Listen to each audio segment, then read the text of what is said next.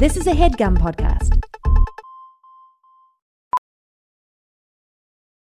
Professional welder Shayna Ford used VR training developed by ForgeFX to hone her skills as a welder. The more time that you spend practicing it, that's what separates a good welder from a great welder. VR training can help students like Shayna repeatedly practice specific skills. Virtual reality definitely helps because the more muscle memory that you have, the smoother your weld is. Explore more stories like Shayna's at meta.com slash metaverse impact.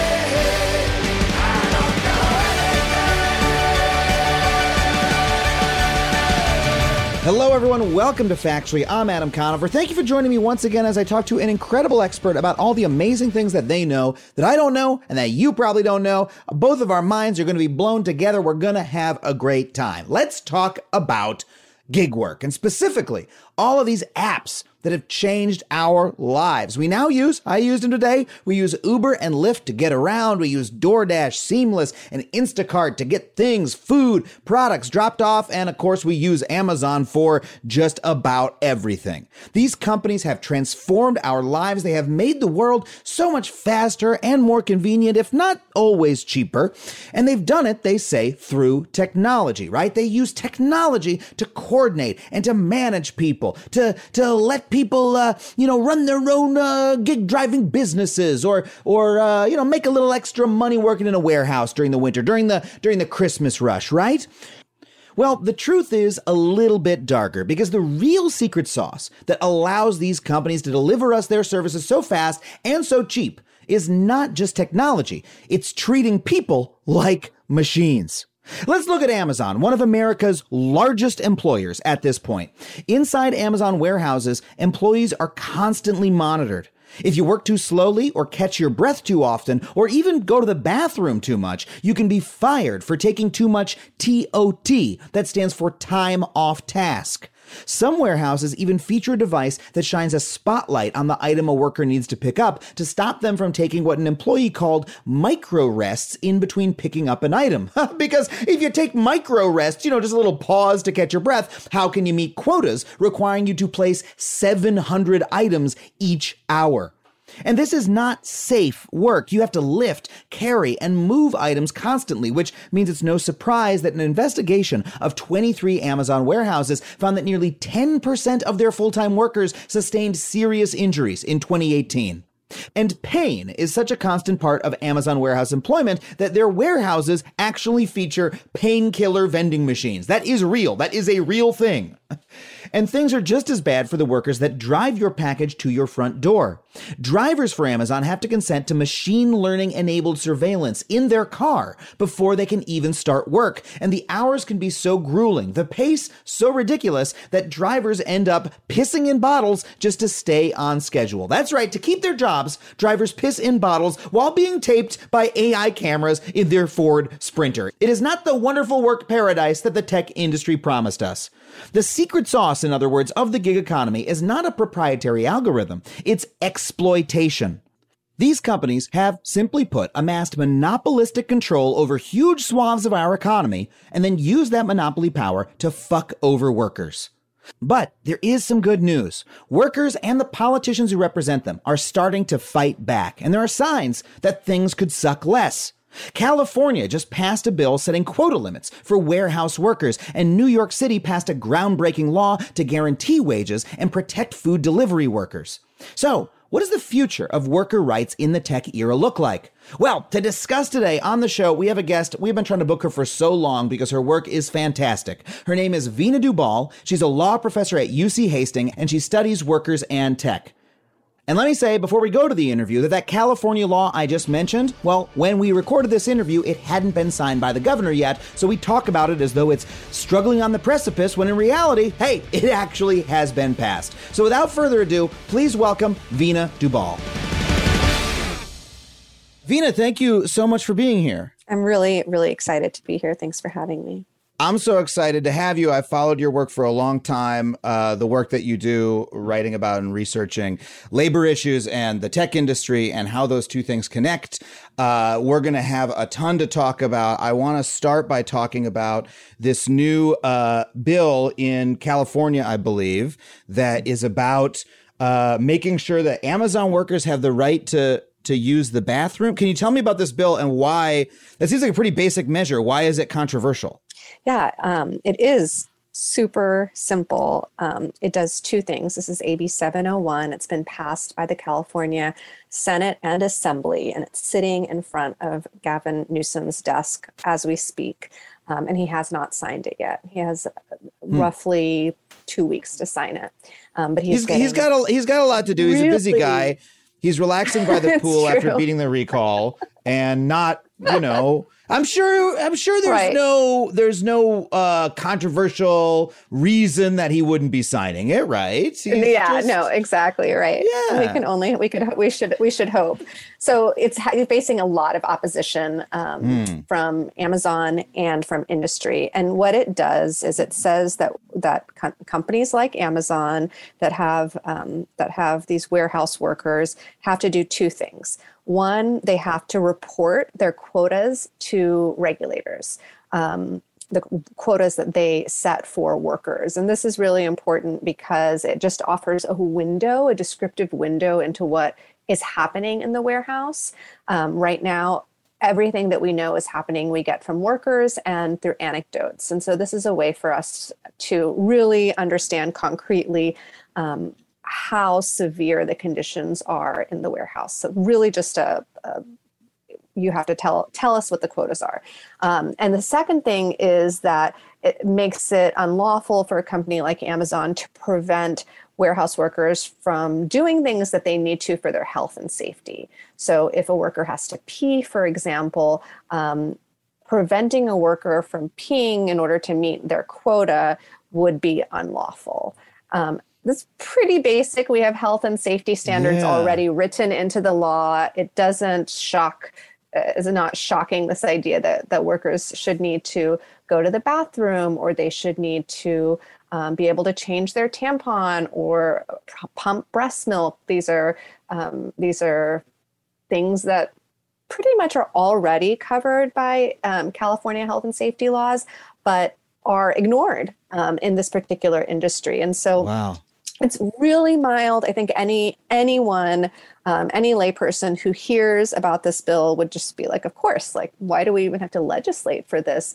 Um, but Amazon doesn't like it because these companies don't like being told what to do um, um, with their businesses.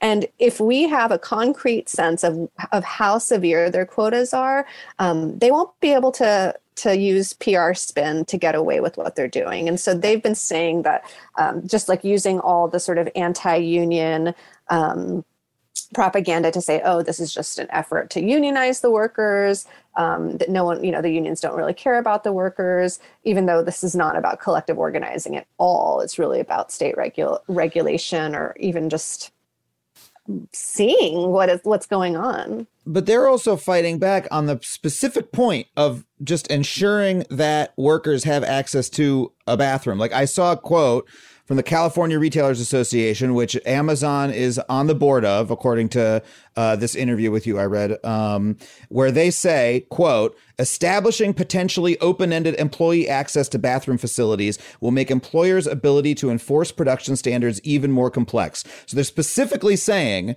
a guaranteed right to go to the bathroom would fuck with our shit, so we don't want to do it.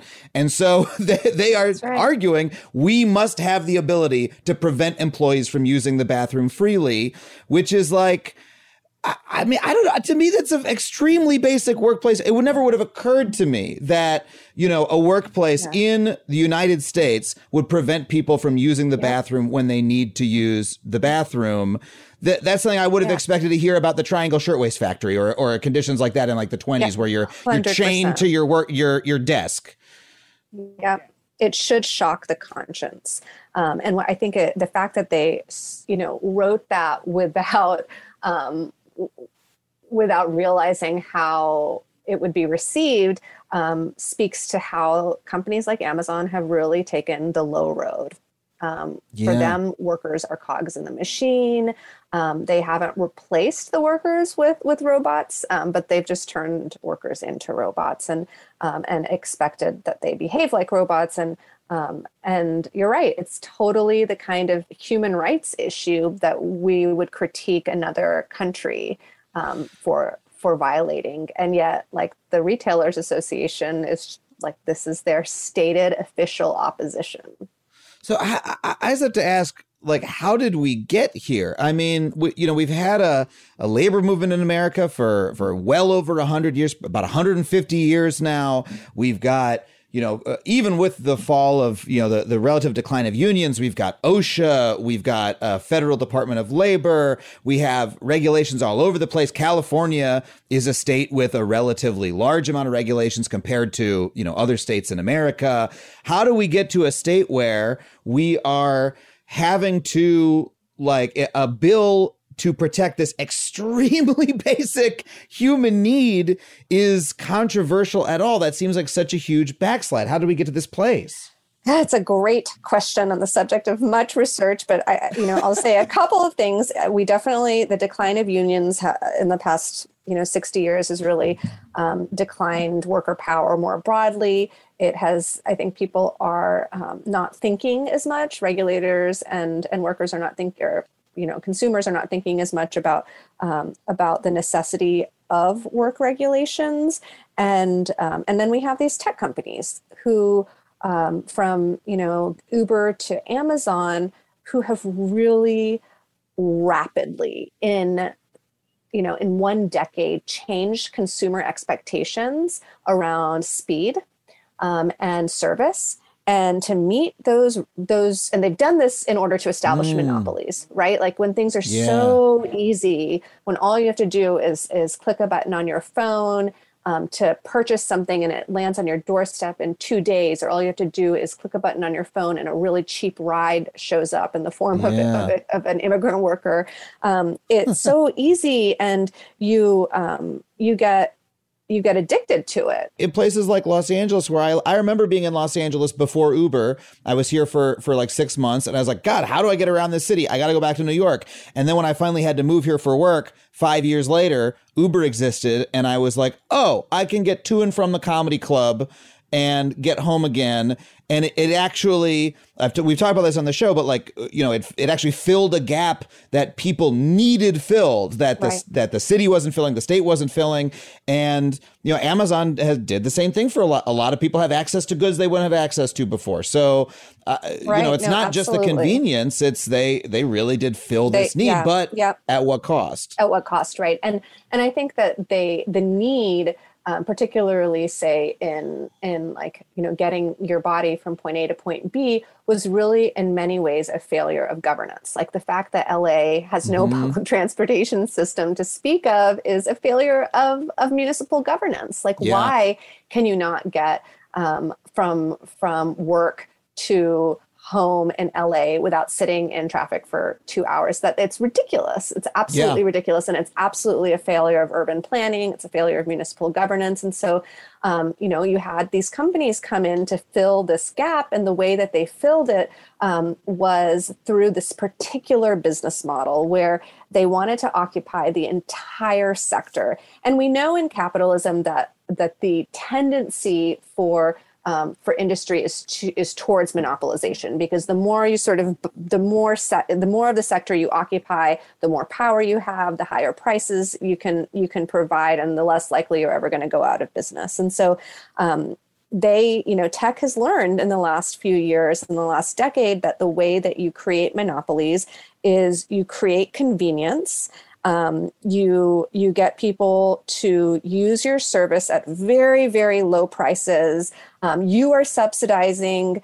Uh, your company is being is being subsidized by venture capital. So even though you're losing mm-hmm. money by offering really low prices, you do it because you can. And and monopoly is is the name of the game. You you know everyone gets addicted to Uber. It becomes a verb and mm-hmm. um, and you Uber from from home to work or from the club to work and or the club to home and and um, and that's what's happened. And now what we will see is um, is prices will rise for consumers. Yeah. Um, uh, we've already we're already seeing this. I saw a huge taxi line at SFO the other day because prices. Um, Lyft and Uber prices were astronomical, and people were getting in line Yeah. to, to use taxis again. Um, prices are gonna gonna go up. This is true. We've already seen on Amazon actually, and, and I think consumers don't notice notice this, but um, the things that you buy on Amazon in many instances are actually much more expensive than they would be if you went to you know Walmart or Target. Um, but but such is the case. This is how they're gonna they're ultimately gonna turn a profit through the addiction, through the consumer addiction, and um, and the subsidizing of price of prices initially to facilitate that addiction. And the other thing, in addition to being cheap, is, is that they did, and this is relevant to our conversation. The, in addition to making everything really cheap, they made everything really fast. And um, in, a, in an age where people like me and you are working really long hours, um, you know, no one does a 40 hour work week anymore. You know, I'm a professor, I'm tenured, I have job security. I probably work 50 to 60 hours a week. Yeah. Um, it's hard for me to get my groceries. We all just live this like really quick lifestyle. Like all of these things that were that either for for gen, you know for decades someone else did in the family when we had like these the, the uh, you know a breadwinning model of family where a, a wife stayed at home and did the grocery shopping and did the cooking. Right. um, and all of a sudden now we have you know we have these dual family incomes because we can't survive with with just one person working. And um, and there's no time to do any of these service service things and so we've you know farmed them out to to, to companies um, to have their workers do it and in order to compete with one another they need to be super fast so Yeah. I think you know to answer your question, which was at the at the at the beginning, which is how did we get here?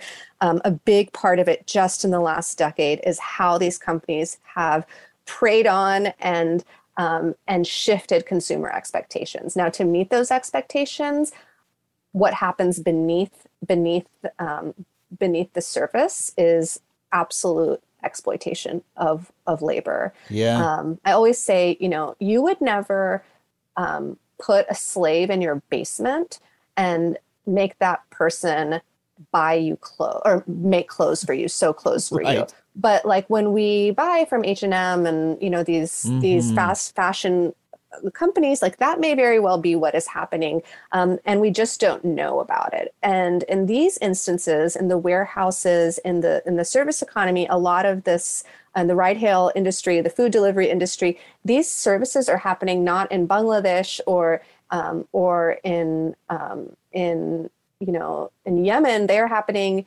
here in the united states um, Mhm. so it's harder to hide and what these this bill does is try and AB 701 try to, to stop hiding it so we see it. Um, and, and I think the hope ultimately is that it will shock the conscience that those of us who use Amazon um, will be like, hey, is like, do I really need um, do I really need those sponges that I ordered last night today, or could I wait, you know, a few days? yeah. um, and and like there has to be some cultural pushback against this it's just a regulatory pushback and cultural pushback it's um, as you said like the these it doesn't feel american um, it feels like it feels like something that should be happening somewhere else and what's sad is that the more it happens um, the longer we sort of stand for it um, the more it's going to be normalized yeah. and will be part of our culture. The, the more it's going to be unavoidable. You know, like there's still plenty of situations, like after the passage of Prop 22, which we talked about on the show uh, after it passed, but we'll let's get into it a little bit today. You know, I was like, all right, I need to stop taking Ubers and Lyfts because I'm so revolted by what these companies did. I've still had to take them sometimes uh, because there's no, uh, you know, there's no other choice. And part of that's because you were talking about prices rising, right? And and you know how the monopoly works. And and there's a really great example of that that I think has really directly affected everybody um, which is, you know, like you say, venture capitalists pour money into these companies to keep their prices low. And they're doing that because they're trying to establish a monopoly. And if you look at airport transportation, for instance, there used to be this company called Super Shuttle. You remember Super mm-hmm. Shuttle? Oh, and yes. I used to take it all the time. You could take a soup, you, you booked ahead of time, a Super Shuttle to pick you up from your home, take you to the airport, or vice versa. You could either do a shared ride for cheaper, where, where they make a couple other stops, or you could get a direct ride. It cost about the same as an Uber for a direct ride, or a little bit less. Um, but that company is now out of business nationally. It used to be yeah. at like dozens of airports, and it's yeah. it straight up does not exist anymore. And that as an option to get to and from LAX, very difficult airport to get to, simply does not exist um, because they were pushed out of the market. And it was a cheaper option that was better for the environment because it was a shared ride, and uh, it's it's gone now. And the same thing is happening in so many other industries, and so, you know, there's this thing in America, and you're talking about our culture. There's this thing in America of, well, if you don't like the job, get a better job. That job is just for people who aren't good enough to get some better job elsewhere. Except that these companies are eliminating the better jobs. There's they're ceasing to exist because of because because of their explicit business model of creating a monopoly. There are no better retail jobs.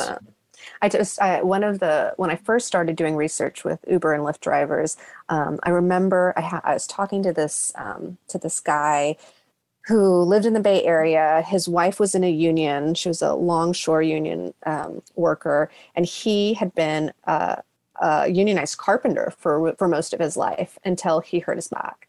And um, and this is like you know a white working class guy with a strong um, st- sort of strong union identity. And he started, uh, first, he started doing trucking, long haul trucking after he hurt his back. And he said that that was like the same system. You know, you hardly made any money and he was away from his family. And then this is when Uber, Uber and Lyft first started. He started driving for Lyft and he you know, ju- this is the same story. Started making a lot of money because that's how they lured drivers into the work, and then they lowered prices and lowered prices and lowered prices or wages, and so workers got stuck after buying a car.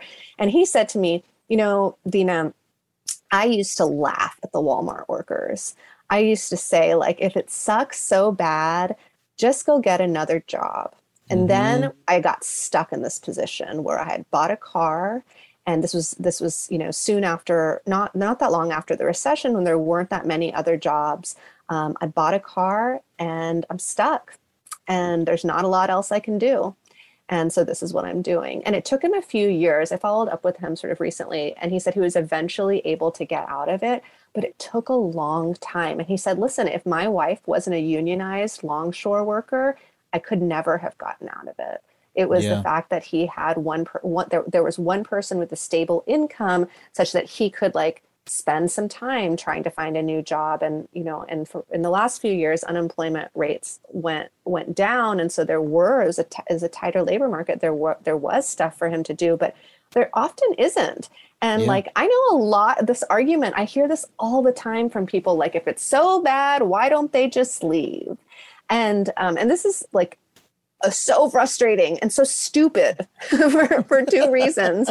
Um, and, and those two reasons are like, think about you know i think about how how how long it took my partner to leave the law firm that he was so miserable at. I heard him you know, excuse my language, but I heard him bitch for 10 years before he was able to. There's a lot, it's hard to search for a new job. And there's yeah. a, huge amount of understandable inertia when you have your identity, you have made a lot of capital investment in this work, and it's all wrapped up in it. And they are constantly telling you, we can make this work through all of their bonuses and their algorithms and saying, you know, you can make this work, you can do it, mm-hmm. pulling you back in. Like there's a lot pushing people to, to, to, keep keep at this work. And the second reason it's so stupid is because work in the US work everywhere really does not accommodate people's basic needs. And our needs are not just to put food on the table and pay for rent. They're also to take care of our kids to yeah. um, to have um, to take care of our elders to be able to go to the grocery store to do all of this this stuff and to have to be able to you know take time off to if you're living a transnational life and your family is in in India and visiting I mean we the the rights for workers are so limited as it is. And so when there is when there is like you know a few jobs that allow some degree of flexibility where you can not be fired for not showing up for two weeks um, like that's really appealing. And it's and it's not possible to to to have another type of job that does that. And um, and so people are stuck. It's not like it's like this is a, a kind of work that we that we need but also that we really need to improve. Yeah. Well, let let's talk before we go to break because we mentioned Prop 22. Um, and we talked about that last with in our interview with Meredith Whittaker about um, right after it was passed and uh, what a what a disaster it was. Um, uh, but there has been some pretty big news about it recently. Would you mind? And I first learned about it from you on Twitter. You kind of broke the news almost. Uh, you, well, for a lot of people, did. you did anyway. Because I think you're just sitting around reading court filings all day. You've got to somehow you get a yeah. ping on your phone when a new PDF comes out from the California Supreme Court. What is the new update? Actually, really quick recap on what Prop 22 is, and then what is the recent update on it? Sure. So I, I, I, in a recent article, I have called Prop 22 the new racial wage code. It is the most dangerous labor law that has been passed in the last 50 years. Um, what it d- does is create a substandard category of employment for workers who are doing transportation network work and workers who are doing um, food delivery work. Um, and so, for these particular sectors, there are all new um, labor laws. The minimum wage has completely gone, overtime is completely gone, vehicle reimbursements are completely gone unemployment insurance is completely gone and workers' compensation is completely gone. It's noteworthy that this is probably um, ride hailing in particular is one of the most dangerous occupations in the country, according to mm. um, according to OSHA.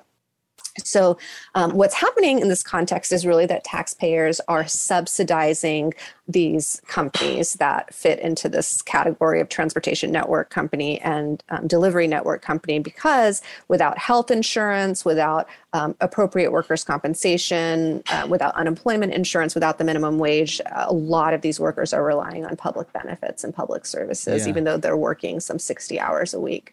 And this was a proposition that was passed in California as a result of a really misleading marketing campaign that that Uber and Lyft paid they yes. like hundreds of millions of dollars into claiming yep. that this was going to help workers when actually it was taking protections away from them.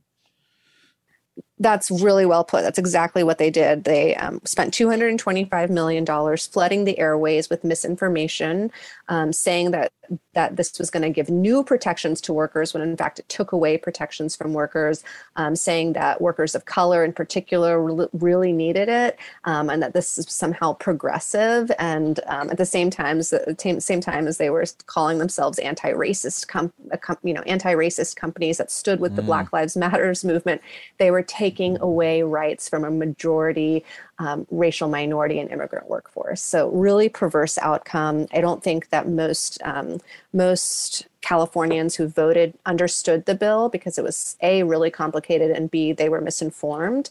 Um, so it passed, and um, and it was law uh, until recently. So last month. Mm um, I believe it was August 21st, um, a superior court in California found the, the proposition to be unconstitutional. Wow. Um, according will, to yes. the California const- state like according to the California state constitution. So um, it was based in sort of a technical um, technical finding. Um, basically, the workers' compensation scheme that we have in California is in the California Constitution, and it gives the legislature plenary power, full power to create a complete workers' compensation scheme for workers. And because Prop 22 took away the ability to create a scheme like that, for these the sectors of of the um, of the workforce, the court found that it it was in violation of the California ah. Constitution. So very very technical um, technical sort of legal analysis there, um, but rooted in the reality that these laws were written to protect all vulnerable workers, marginalized workers. And so, um, you know, very exciting. The court found it unconstitutional. The companies who are interveners in the lawsuit, um, the lawsuit is actually being defended by the state because now that it's law, the state has to defend it. Um, mm-hmm. But so the companies are interveners in the lawsuit. They, you know, vowed to take it all the way up to the Supreme Court.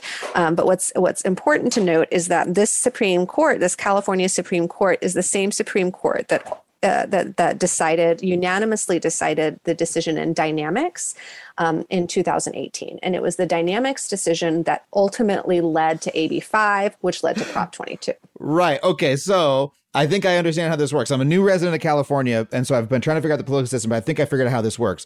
The the California Supreme Court, number of years ago, actually ruled uh, that uh, a lot of companies were were misclassifying their workers as contractors rather than employees.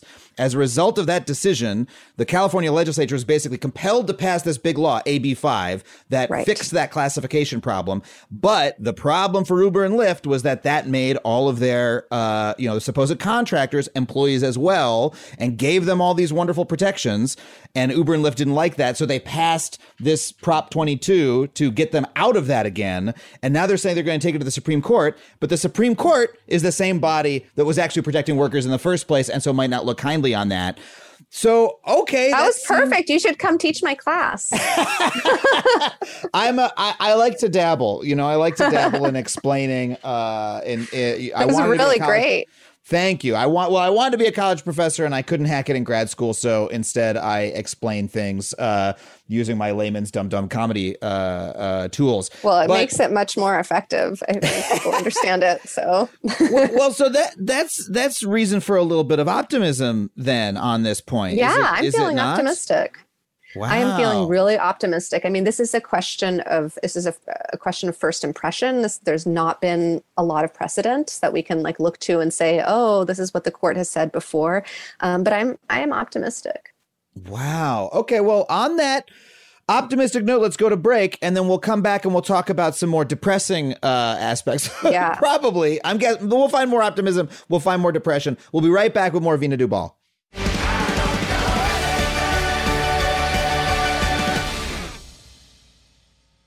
As a factually listener, you're probably aware of my unwavering commitment to online privacy. Well, Delete Me has been an indispensable tool for me for many years, long before they even started advertising on this show. I've been using their wonderful service. In today's digital landscape, you know, it's alarmingly easy for data brokers to traffic your personal information online. In fact, I would almost guarantee that your personal information is on multiple data broker sites on the internet right now. It's not even the dark web, it's the regular web. These data brokers may be peddling and exchanging your name, phone number, and home address all without your knowledge. And trying to locate and remove all this data yourself can feel like an impossible task because there can be dozens of these sites. But that is what Delete Me does for you. Delete Me's team of experts scours the depths and the breadth of the internet to locate and remove your personal data. Within just seven days, you'll receive a comprehensive report detailing their findings and what they have removed. It can be hard to believe, but approximately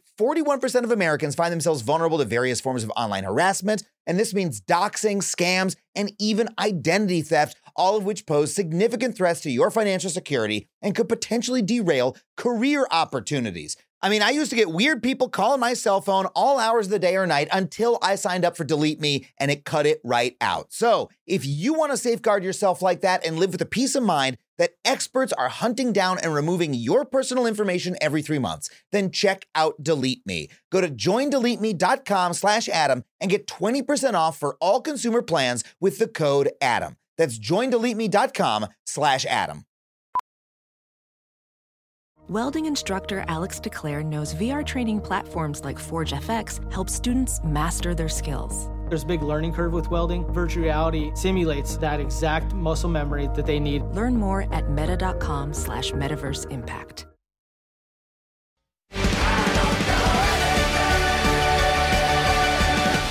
Okay, we're back with Veena Dubal. Um, so one thing that I know that you've written about is how what these tech companies are trying to do and what all of really corporate America is trying to do, trying to increase worker precarity, reduce wages, basically create monopolies and squeeze workers to to make more profits. uh, that that is not something that is just going to happen to gig workers. That that is something that really affects all of us. Uh, can you elaborate on that, please? Absolutely. So, um, something that happened after Prop 22 passed, I think the next day, Shawn Carolan, who is a partner at, um, at I think it's called Menlo Ventures, was a, they were an early Uber investor. He wrote an op-ed called "What Prop 22 Makes Possible." And in the op ed, he offered a fascinating window into the world of venture capital. He said, um, This is basically amazing. We can now gigify um, retail, we can gigify healthcare, we can gigify education.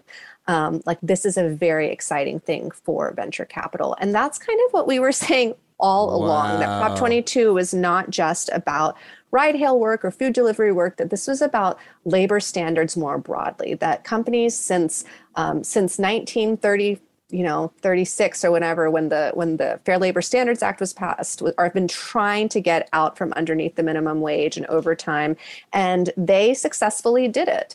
And again like the normalization of this kind of precarious work um, ultimately means that it's going to spread because we get used to it. Um, and so you know, I, for me, the Prop 22 fight and ultimately what happens with the constitutionality of this fight and and the fight that's been hap- that that will happen all over the country. You know, they're trying to introduce a similar, or they have introduced a similar initiative in Massachusetts. There's some talk of it in, in Illinois as well.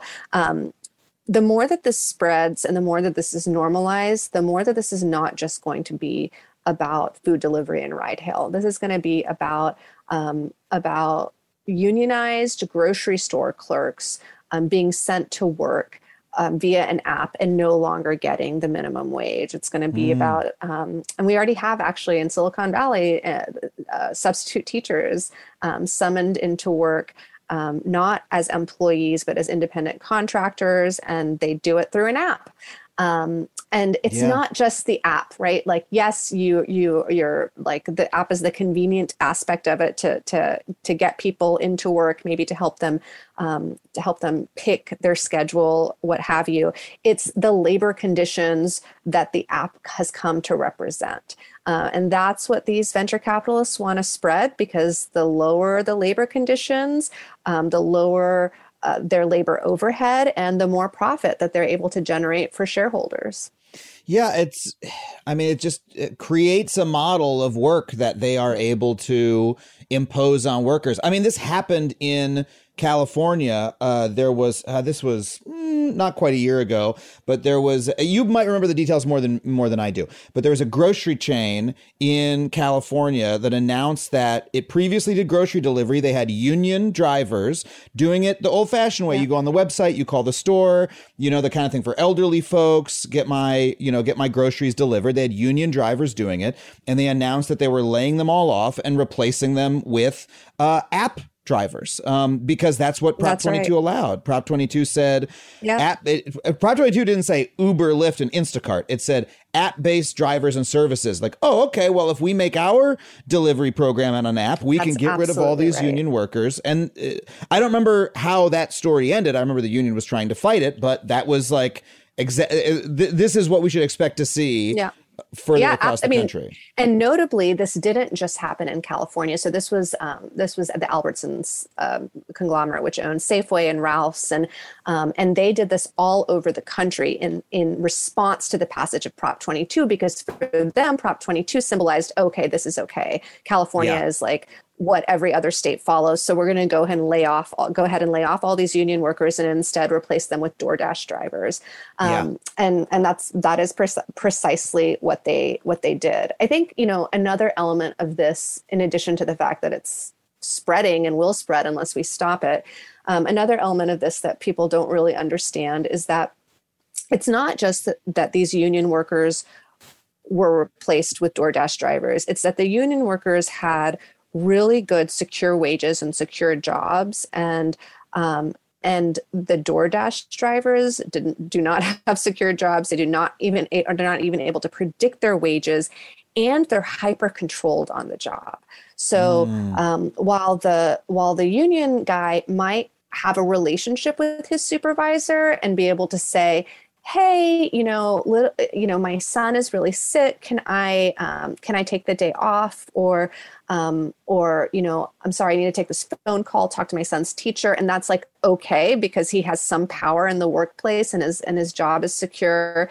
Um, these doordash drivers are at the whim and whimsy of algorithms. So um, an algorithm might think that you made a mistake when you didn't um, and you have no recourse. And we saw this also in the Amazon context where um, where you know these workers are basically surveilled all the time by video um, they are wearing technology that uh, that tracks their movement, what they're doing, how they're doing it. And machines make mistakes just like humans make mistakes. And people were being automatically laid off in instances where they didn't have an ability to, and they, I mean, I say this in the past tense, but it's very much the present tense, um, in instances where they don't even have the ability to contest, um, to say, no, I was there, or no, I was actually. I met the quota it, the system just didn't pick it up or this, the the system made a mistake and like when you're arguing with an with a machine um, yeah. Um, that's very different than arguing or, with a supervisor or what about like you know i have a bladder infection today i need to go to the bathroom 100%. a little bit more often you you say that to any boss any boss goes, okay, fine, go to the bathroom. You know, I get it, right? Or at least any night, any normal person, right? You can appeal to someone's humanity um, and say, hey, today something happened. This is within the realm of like it's in the human social realm, right? Where we understand everybody's a person and right. we treat each other as people, but you can't say that to an algorithm.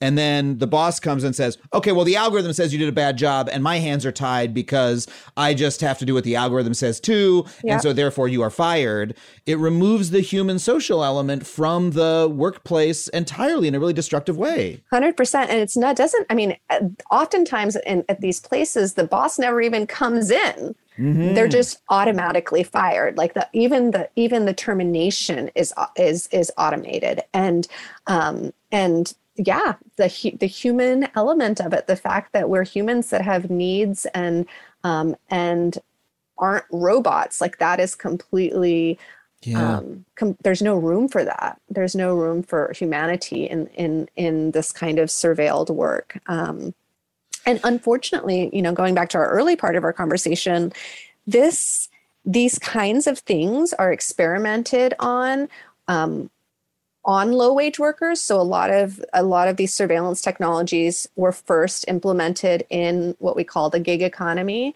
um, they were then pushed into these warehouses and during the pandemic the same surveillance technologies were used to surveil at home desk workers. So when everyone went mm. home, um, all of a sudden there was they had to download you know videos that tried to to tried but i would say couldn't gauge um, tried to gauge productivity and um, and again like this is these these are cultures and practices and um, and technologies that we had already seen with low wage workers that spread to other workers and so um, you know people have been being surveyed or being surveilled based on and it's continuing to happen based on how many keystrokes they um, that they yeah. make whether it seems like they are not visibly on the screen or not um, uh, you know their um, their what what websites they're visiting, um, like all kinds of uh, things yeah. that just like wasn't common for office work, all of a sudden has become quite common.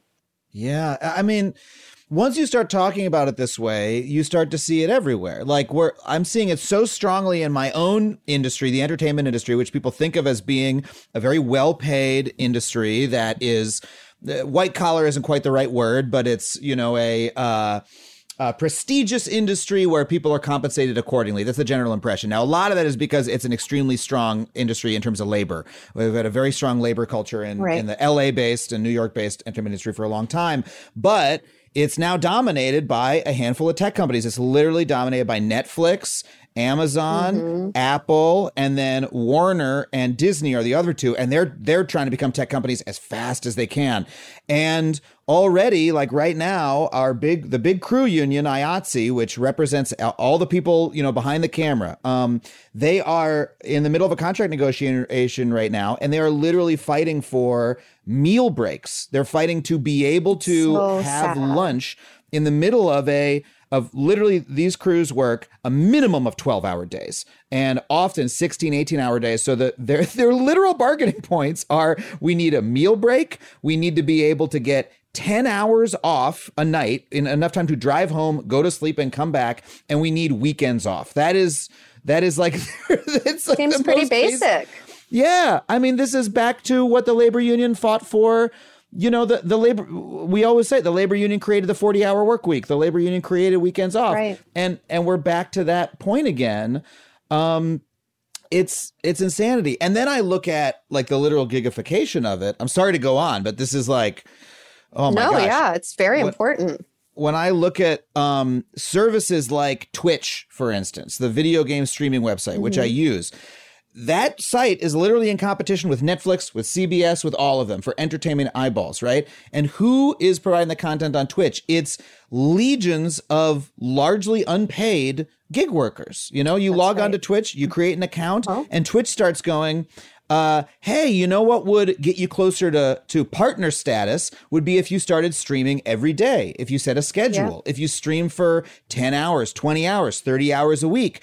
And if you do that long enough, we might start cutting off a little bit of revenue share from the ad sales. We might start doing that. Yeah. Um, and so that's like, like what if Uber said, you you know you drive around for free for a couple years and we'll see if we start giving you a little bit of the amount oh, that people totally. I mean in, in some ways they do. Like 20% of workers in the Bay Area after they after they consider their expenses are making zero dollars. Yeah. Um, like this is this is a, like across across these tech companies. And what's important to note car payment all those things. 100% yeah. Gas. and what's important yes. And what's important to note is that this is not like the necess- necessarily the um, it, it, does not have to be this way. Like technology and labor don't have to be about exploitation. Like you can totally imagine a world in which technologies are being used to make um, the life of workers better you know, like you can mm-hmm. imagine a world in which flexibility is totally infused into the entire work, um, service work economy, where you get to choose your schedules um, because it's so easy to centralize everyone's schedules on th- via an app, and um, and you still get paid the minimum wage and overtime. You still get your shift. It's just like better for you. But instead, you have the confluence of monopolization and tech companies um, and and what matters in the end is shareholder value, not worker satisfaction or worker um, worker security or stability. So yeah, I mean, this whole it's very, as you say, very very common in um, in LA um, with with you know the the ascent of YouTubers, Instagrammers, influencers, gamers, all these people working so precariously without any safety net. And these companies, while they're paying work, I mean, these are workers. Um, these yeah. video gamers are workers. While they're not paying the workers, um, they're making so much money off of their labor. The companies are also not paying into any form of social insurance. So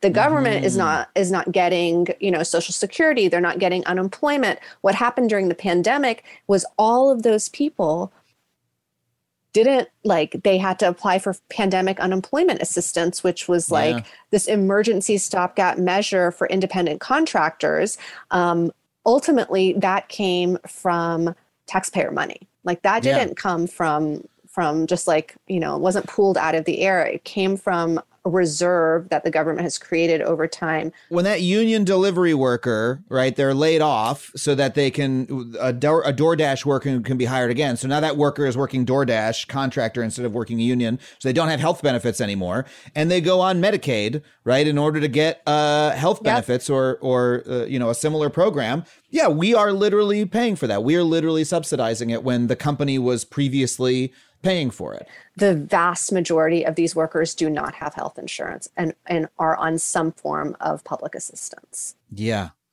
Well, I mean, are, is is this in any way like the more we talk about it, it seems unsustainable to me because, uh, you know, if you're if you're a company like the, uh, uh, you know, like the the Albertsons chain. Uh, that is, you know, turning these workers from, you know, people who are able to make a living into precarious gig workers who are, uh, you know, don't have health insurance and don't have enough money to live. Well, you're also reducing the number of people who are going to be, able, be to, able to buy. Delivery. That is hundred percent. And this is what led to the Great Depression. I mean, it was it was the Whoa. exact same thing. Like you had these um, the Gilded Age, which which is this age of like mass monopoly. Um, you know, we think of the railroads and the monopolies that they had over getting um, people and things um, to to out west and just in general um, from from point A to point B. Um, and you had people unemployment rates were really really high, um, and because there wasn't a lot of work spreading, they were you know just getting as much as they could out of each person because there was you know very very few to any any regulations, and um, and then we had like massive labor strife. I mean, the kinds of um, of direct actions, work stoppages, protests that we had in the early 20th century, I think, are kind of unimaginable to many of us today because we've lived in a period of, of relative stability, but that is rapidly changing. You had Yeah. people who were really hungry, people who were working that were really hungry, who couldn't who couldn't pay for their for their rent or who were living on the streets. Homelessness was was was through the roof. We are in rapidly declining into that same kind of Sounds like you're describing today. A hundred. Yeah, no, a 100% hundred percent. And so part of me doesn't like. I know that these companies. I think about this all the time. Like these companies, they hire social scientists to figure out how to manipulate workers. Um, you know their behavior in, in app through the algorithms, um, but they don't hire historians. And a historian would say, look, there's got to be some limit to this because when people cannot make ends meet, when they are working 60 hours and their kids are hungry, they're going to revolt. There is like this is not stable. Um, this is not this is not lend itself towards stability. And so if you know, in fact, you you don't want to have to deal with a union, or you don't want to have to deal with um, with a lot of work stoppages and direct actions and slowdowns, then what you're going to need to do is to um, to make people happy. I mean, the, like the the union consultants will tell you that like the one of the best ways to stop a union drive is to make the workers happy Yeah. and um and so you know like no one wants to be there. You know no one wants us we're I, I don't i don't know what it's like in los angeles but in san francisco in the last five years homelessness is become very visible. There are a lot and increased dramatically a lot of homeless encampments all over the place. Honestly it looks like um, it looks like bombay. My family's from bombay and when i drive around in san francisco i think this is very similar to um, to bombay slums. Like the, there are actual slum communities in san francisco in this Yeah. like incre- one of the wealthiest places in the world yeah. um, and and when we have conditions like that there you know there's going to be um, there's not going to just be hunger there's going to be rebellion Yeah. But that I mean, you know, there's also uh there, there's places in the one of the things I I remember uh, traveled to India for the first time in my life a few years ago was how normalized some of that that's was. 100% right, yeah Where where you've got incredible wealth and you've got incredible poverty side by side and people some people I, I'm not gonna say how many um but you know, are like, hey, that's just the way it is, right? That's the way it's always been. That's the way it is.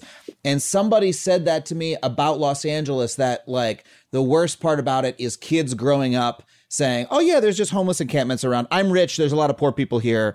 And that's how things are supposed to be. And that's, we don't want people to feel that way. We want to keep that horror yeah that no about it. i mean the thing about interestingly i mean the thing about some a place like india is that you have the slums but you also have a lot of labor agitation there are strikes Mm. are everyday part of people's lives um, it's just like i le- lived there for a year and i think in that one year the transportation workers struck three times um, over a period of many, many days. And so, or at least that's how I remember it. I, you know, I, I, I, what I remember is just thinking, oh my gosh, it's so interesting. And during those time periods, we were told like, stay inside, don't, don't, um, don't leave. Like it could get really violent. Um, and so that's also something that we haven't, we haven't seen yet, but we will see. Um, we will see Yeah. if, if this continues, if we continue down the road that we're on. Well, are we starting to see that pushback? Because, like you said, there's you know Prop 22 was found uh, you, you know found unconstitutional in California. There is this law, the P, the Amazon P break law, is sitting on Gavin Newsom's desk, right? Uh, hopefully he Yep. signs it, but you know at least it it made it that far. And and I literally have seen there is a new rideshare service that just opened. I don't want to call it a rideshare service. I'm call it a car service, app based car service that opened in L.A. I think it's also in Dallas called. Alto. I've used it myself.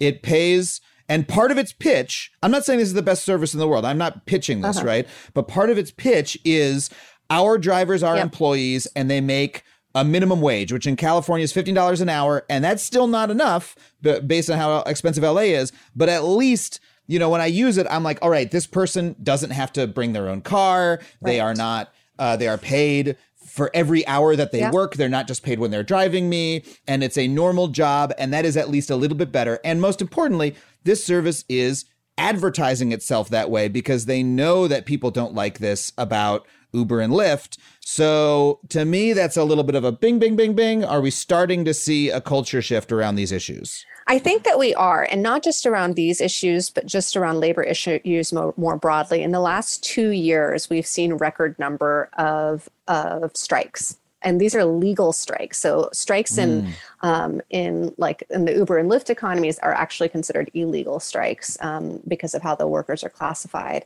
Um, but we've seen a record number of of of direct actions, work stoppages um, through unions just in the last two years, more than we've se- seen since the early 1980s, since the, the Reagan era.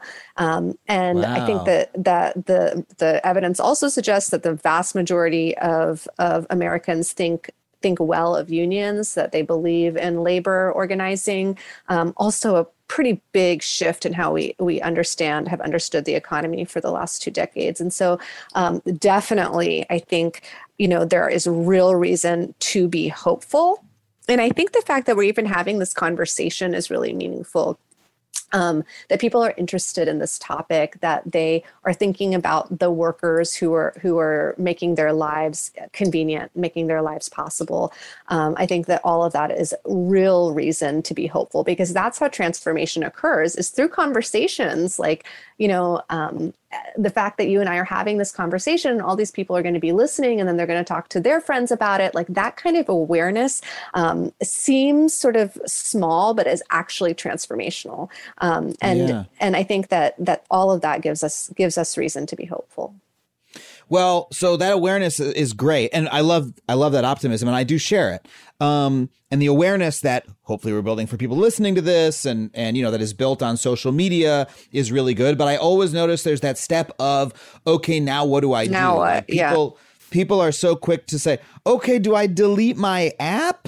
Like, okay, I'll, I'll I won't use it, or or tip. Hey, make sure you tip cash, that sort of thing. Yeah. But I think we all have an awareness that that is maybe not the the mass action that is needed. Yeah. and so and so what do you suggest for folks listening at home who say like, "Oh my gosh, I'm really upset that Amazon folks at Amazon are are their bladders are bursting. How can I pitch in?" Yeah. So, two things I would say. Um, one is you can uh, support independent organizing. Like, if you want to, if you want to feeling guilty about um, about um, about using Amazon, you can, um, you know, s- spend a little bit of money, any like twenty dollars, fifteen dollars, and send it to an independent um, organizing group. So, two that I can think of that do really amazing work are Rideshare Drivers United, um, based in LA, and also Gig Workers Collective. Um, these org- these are workers who hardly make any money, who are not receiving um, a lot of funding, even from from labor unions for various reasons, um, but could really really use support. So I would say that's mm. one sort of basic thing. Um, another thing is to respect um, boycotts and strikes. So this week, um, uh, Instacart workers have been asking uh, consumers to delete Instacart um, to send a message. Um, so sort of spread spread that um, spread that message and sort of um, respect the picket line, so to speak. Um, yeah. And I think those two things actually are huge and um, mm. and when when it's possible um, when there are protests when there are strikes go out and support them. Um, vote for people who support labor. Make it clear to your um, to your congress people to your representatives that you care about these issues and that you want them to act on these issues and to not be beholden to big tech. Um, that's another it's a third thing that's really that uh, that can that will go go really far. Um, and and i would say again that just again like really just talking about these things has yeah. the potential to the narrative to shift the narrative to not normalize it like that is in and of itself is actually a very important form of resistance yeah, just letting people know that when your friend is like, oh, the Uber drivers, they're all doing side hustles so they can buy their girlfriends an extra dinner, like the Uber ad says, you can be like, no, actually, it's like primarily like people of color. It's immigrant folks who are working. I forget the number, but a massive number of Uber drivers are driving, you know, 40 hour, 50 hour weeks in, for full time and that this is really precarious work 100% almost all the work that's being done um, for these companies is being done by full-time drivers they love to talk about how this is a st- side hustle for, for most people but in fact you are much more likely to be in the car with someone who's been driving for 60 hours a week and and and your safety is bound up in theirs. Um, so that's another thing to, thing to think about about yeah. why labor standards for the service economy are really important. You don't want your food service worker to not be able to stay home um, when they have covid. You don't you don't want that.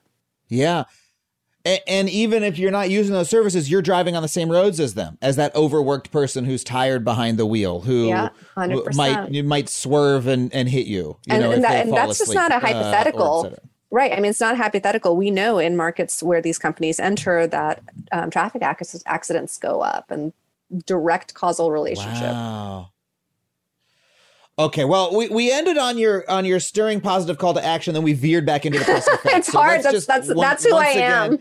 it's always negative. same. Uh, oh, same here. That's why people listen to the show because they like that shit, and that's why they came in the door. So this has been a wonderful conversation, Veena. Thank you so much. Thank you and, for having uh, me on. Yeah, we'll have to have you on again soon. Would after love there's it. after there's a bunch of after there's more seismic activity in tech and labor. Thank you. Thank you. Take care.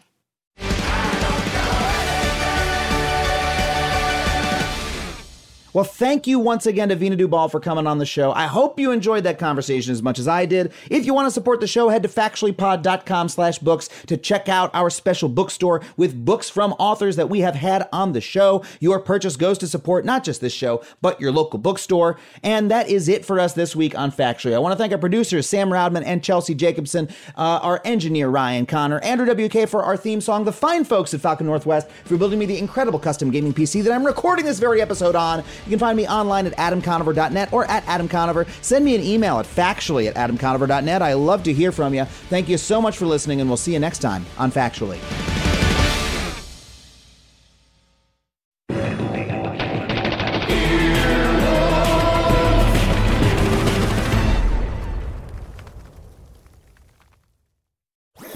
That was a headgum podcast.